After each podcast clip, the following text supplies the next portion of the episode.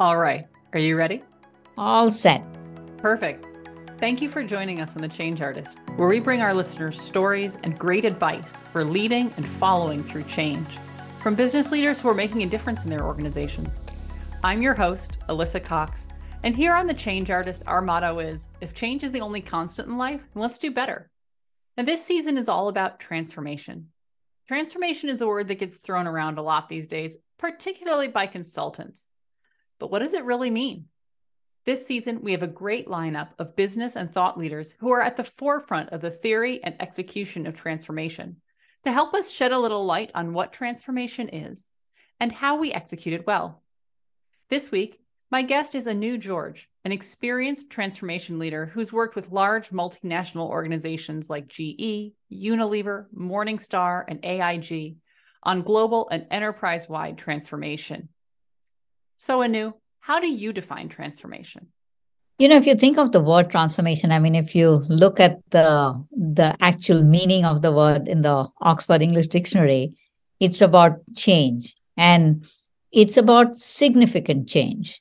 And you know, for me, the litmus test is: is it discernible to the eye? Is it discernible to how you feel? Is it you know, do you actually feel that change?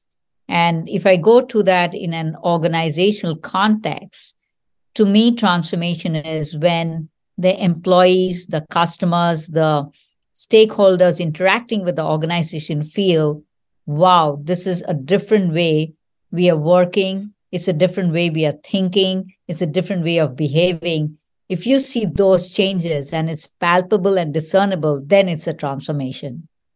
But is it always revolutionary? I mean, a lot of times we think transformation has to take you on this wild journey to someplace you never imagined. But many of our organizations aren't prepared for that. So if you think of the word revolutionary and evolutionary, the difference is the span of time.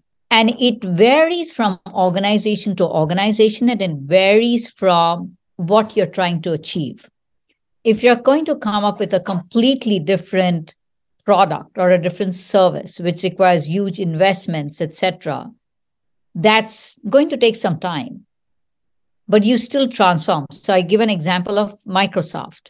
You know when satya nadella took over the company he didn't transform microsoft in one day or one year or one month. But he had a clear vision that we are going to make a change we are going to make an impact on helping, empowering people with technology. He started making a change on how Microsoft works with other organizations, becoming more open about sharing and collaborating within the organization and with other people outside the organization. So it took a while, but it's a transform organization. The focus on the cloud, now the focus on AI. It's completely different from what Satya Nadella inherited from his predecessor but you could have you know some changes which can be done in a very compressed way. I mean twitter is a change which is happening in a very compressed way. Elon musk said i'm going to come in and i'm going to change completely. I do not want so many people. This is the way we are going to look at it in the future.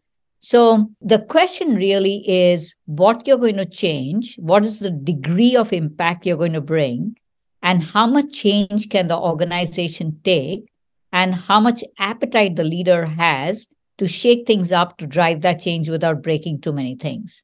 It can take some time, it can happen very quickly, as long as it's again a radical change, a significant departure from what it used to be. And I know you have experience in transformation across a number of different industries. Are there industry specific trends that you've seen? Or effectively, the process of transformation is the same everywhere? The process of transformation is absolutely the same everywhere. I think there are common principles to transformation.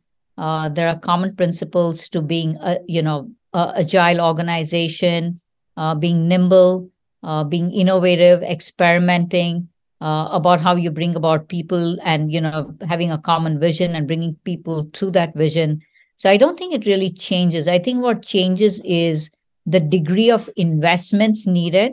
So I look at something which is very capital intensive, like, for example, setting up electric car uh, by Ford or GM. requires a different degree of capital investment than someone setting up, say, an Uber kind of organization, which is more software oriented organization where they are trying to disrupt the organization through an asset light, asset light way. I think the rules and the principles are common, uh, but the intensity required, the expertise required, the time period required, the cost required, the cost benefits that you can expect, the timeline required will change depending on the industry and what needs to be done. And how, if you're an incoming transformation leader, do you deal with a sentiment within the organization that says, we'd love to transform, but you just don't understand we're just too special and too complex to transform? Because every organization that I've gone into to do transformation, this is from some corner of the organization the narrative. And I sit back and I say, everybody believes they're special. Everyone can transform, but we're on a journey. It's not going to be overnight. What's your experience in that space? I think in my experience has been you have to find that believer. And sometimes a believer may be right on the top. And if you are, you're really lucky. And sometimes a believer may be somebody who's junior, somebody who's a peer. But what you have to always show is that difference did you move the needle whether it's big or small seeing is believing and i deeply believe in that so when i have drawn uh, done transformation i have really leveraged the promise of showing something good so i normally take my teams to other organizations if they've done something really good saying look we could emulate this let's go back and discuss how we can apply this to our organization or i start a small experiment in one part of the organization and then showcase it to the rest of the organization. So people who say we are different, we are special, they're not always doing it because they want to protect the territory. There are people who do that too. But nine out of 10 times they're doing it because they haven't seen something better. And they're too scared that you're going to break what's working well for them. And it's even harder to transform something that's already working well. So if you show them something different and better, then they are probably going to say, oh, wow, let me try that. The cost ratios are completely different over here. The customer experience is completely different over here. Oh my God, I should try that.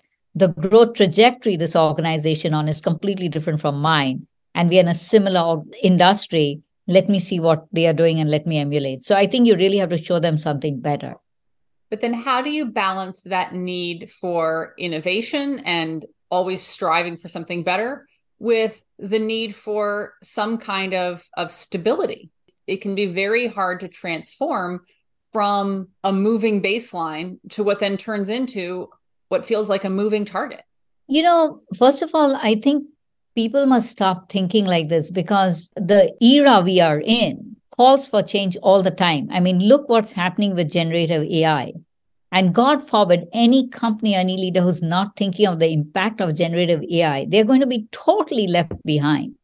And this is just the start. I mean, Chat GPT just come in, Bard has come in, but you have Anthropic, which is there are other large language models that are coming that are even more powerful than what we are seeing today. So it's going to completely disrupt. So you this this question sh- people should stop asking this question. I think the question that should be asked is how do I continuously improve and transform? Because I won't survive otherwise. And I think the analogy I always draw is a plane refu- refueling midair. You know, the plane is flying, it's low on gas, which is akin to a, there's an organization doing well, but there are other environmental factors forcing it to change. And if it doesn't change, it's going to crash. Just like the plane needs fuel, this organization needs change. And if you think of plane refueling, if you see and if you study it, you have pilots who are very experienced, you know, who are flying the plane, and the you know, the fueling plane pilot is also very experienced. It's very well orchestrated. It's very well coordinated, and they slow down a little bit. They're not driving. They're not flying at the jet speed while the fueling is happening. So you have to pick your spots where you want to transform, and you have to put your best people over there you probably have to slow down that area or carve out that area separately to do that experimentation and bring it back to the main organization where the change has to be embedded. But you have to think about it and see how to make it happen it's no longer a, dichotomy. I think there's a singularity between running an organization and transforming an organization. It's no longer two different things, it's the same thing. So you just can't run organizations unless they're continuously changing and evolving. But if we take a long term view of transformation and a long term vision, which is critically important to get people excited, right? Nobody gets excited about sort of the tactics as much as they get excited about the why, right? The Simon Sinek why or the vision. Where are we going? Correct. And where we're going, for that to be big enough and compelling enough, it's likely a long term vision. And transformation take, can take quite a long time to to build how do you balance that with the need to report for public companies to report on a quarterly basis and sort of the quarterly earnings cycle and quarterly pressure to justify the investment that you're making in transformation? You know that's a good question. That's that's uh, that's a really good question. And honestly the street is also patient and the analysts also patient with transformation if you know what you're doing and you're delivering quarter by quarter. So again transformations are not long term magical thinking that hey i'm going to go into this new market or i'm going to bring gen ai and you know do all these things and i'm going to invest billions or i'm going to move to the cloud and i'm going to get this benefit. You really have to plan it to the t in the sense that okay these are my investments. This is the expected saving i'm going to have. This is the expected growth I'm going to have. And you have to constantly monitor that change to say, well, I was thinking of doing this. I made these investments. It's not giving me these returns. Maybe I need to shift, or maybe I need to stop my transformation and rethink the transformation. I mean, organizations that have done extremely well are organizations have a real close eye on how the transformation is going and what's the impact it's bringing. And they quickly shift gears if they feel this is not going the way they're supposed to go. And they're very transparent and open about it. Also, organizations that transform really bring in their employees and they constantly communicate what's the benefit to the employee. So if there is no benefit to the employees in making the experience better, making the jobs more interesting, it's going to stall or you're not going to get the participation. So, eh, long story short, I think it requires a couple of things. One is it requires communication to key stakeholders on what to expect. And it requires a close eye on what it's delivering, you know, based on the initial plans and commitments that were made. And the third one probably is, and can you be nimble and agile, uh, you know, shift course, do course correction if things are not going the way they're supposed to be going. This idea of long term magical thinking is near and dear to my heart. Oftentimes, I think consultants get branded with having this long-term magical thinking not rooted in reality but simply rooted in satisfying wishes wants and desires from a narrative perspective of the people that are paying their bills that's true. and selling big engagements. But these are organizations that have seen in many cases have seen us come to an endpoint with some of these big expansive really revolutionary or leading edge transformations. In your experience how do you tell the difference between magical thinking and a big vision that is in fact rooted in executability? I must say, honestly, sometimes it's hard to decipher initially because the the promise of transformation is sometimes you do not know what you do not know. You are going off, if I would say, on the edge of a precipice sometimes, thinking that when you jump off, you're going to fly, and sometimes you do fly.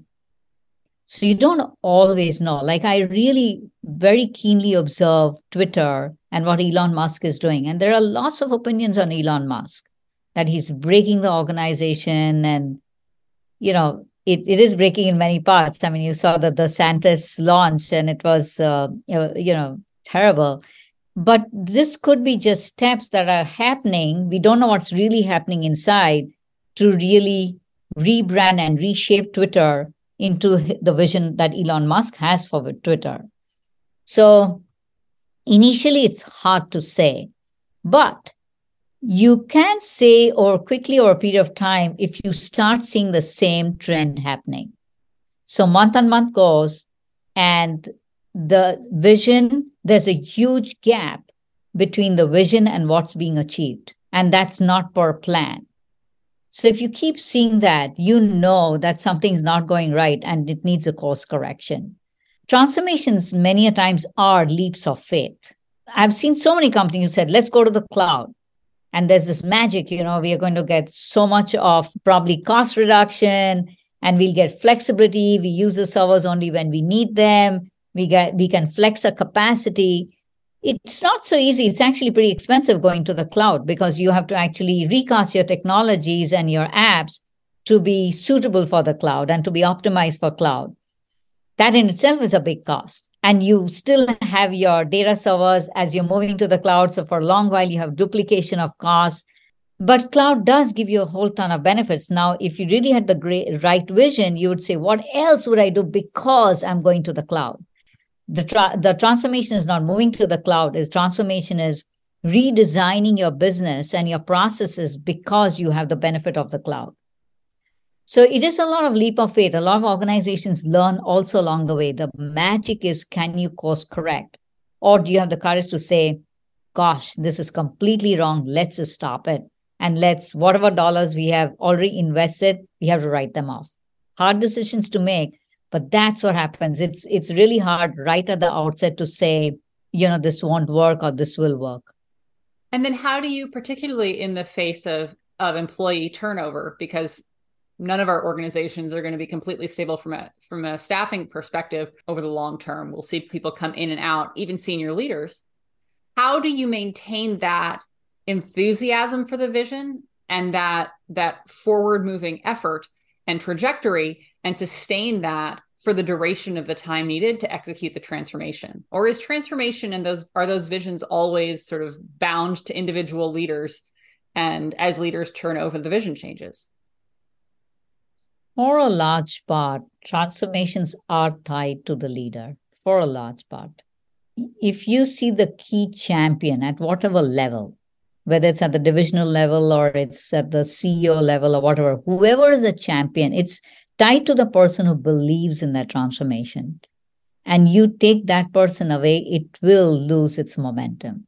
There is no two ways about it. It may still stick in the organization because you have now shifted you know you have made some dramatic changes and some of them have stuck so some things will stick and continue in perpetuity but that momentum that you need to really drive a deep change will start dissipating when the champion behind it changes and that is why if you have to drive a transformation you got to have commitment from whoever is behind it and a time commitment and leaders who believe in it will stick with it so that's something you really want. You may have people who are executing on the transformation probably come and go, but you want that leader to be the believer and the key people who are driving it to be there. And I think the, you know, like I, I look at again Apple, Steve Jobs is gone. Apple still is one of the world's best companies. But Tim Cook has taken it in a slightly different direction in the sense it's not as innovative as it used to be, but he's done a very good job on monetizing the the technologies and the products that he has he's done a superb job in supply chain you know that's been his biggest strength and operational excellence he's done a very good job in you know partnering with other organizations in the ecosystem uh, and also you know giving dividends and you know looking after the shareholders so he's done a very good job with the stock uh, price as well so he's still made, he's built on what Steve Jobs has done. He's not dismantled it, but it's not a Steve Jobs form anymore. So you really need that leader who believes in it to take it to that level. It, some parts will remain in per- perpetuity, but you need that leader. And how do you know if you have true followership in the organization for the vision that you've set up to support your transformation? I think you the the way I look at it is in every organization there are these influencers and people who have influence and control. And if a good part of them are true believers and doing it, and not just because you put it in their goals and objectives, you know that is happening. So I think that's the magic of Apple. Like Apple, the, the employees are believers, like all Steve Jobs key leaders were believers in that vision, including Tim Cook. But I also look at, I came from GE and we had this whole Six Sigma push in the Jack Welch era. And I think some of it was people were just doing it because they wanted to kind of say, yes, I'm doing this, you know? Uh, some of it really stuck. There are like parts of GE which still do Six Sigma very well, aviation, healthcare, etc., but not across the board. So I, I think it's a it's a question of what percentage of your key influencers and leaders have believed in it. That's number one. The second one is to what extent have you made an impact to the day to day lives of the employees? So I've seen in GE Six Sigma made an impact to a lot of employees, like their lives got better, the processes were better, they were learning new things on how to drive change as they did Six Sigma. So that's why it had still quite a few believers, basically. But if it doesn't bring impact, people are just going to do it because the boss is saying. And as soon as the boss stops saying it or the boss changes, they're going to go back to square one. Fair. Well, so I have one more question for you before we run out of time here. And that is how do you know, as you're leading transformation, how do you know when you're done? Or are you ever done with transformation? I think you have to look at everything in life in stages and chunks. I again go back to because I just love what Satya Nadella has done with Microsoft as what Microsoft is doing. You know, he really wanted to, his vision was leverage technology to empower people and be their best, basically. And he's kept that vision, but it has kept moving. Like he moved into the cloud, he started partnering with other organizations. Now he's got into Gen AI, which is going to be different than moving into the cloud. It's it's the phases of transformation that he has he has adopted basically. If you look at again Amazon, right? Started as a bookstore, then it became the store for almost everything. As they were doing that, they came up with AWS Cloud.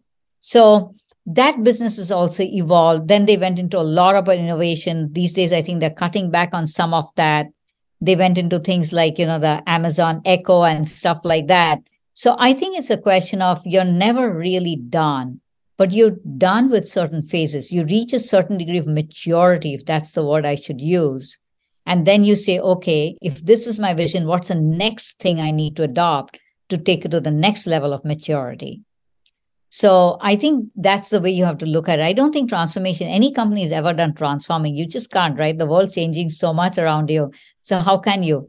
But you can say, okay, I'm done with this. And now I'm going to move into this. I've seen so many organizations saying, I'm really going to focus on costs. I'm going to streamline my organization. Now I'm going into a growth mode. Or organizations saying, I'm going to go into full, full steam growth mode. I've grown so much. Now I need to scale my organization. I'm going to look at my costs. So it's different stages of transformation that you focus on. I love it. Well, thank you so much for being on the show with us today, Anu. I know I've learned a lot, and I'm sure our listeners have as well. If you've enjoyed our conversation here today and would like to hear other episodes in the series, you can visit us at blueswiftconsulting.com or follow the show on your favorite podcast service. Thanks again, Anu. Thanks, Alyssa. My pleasure. It was wonderful chatting here.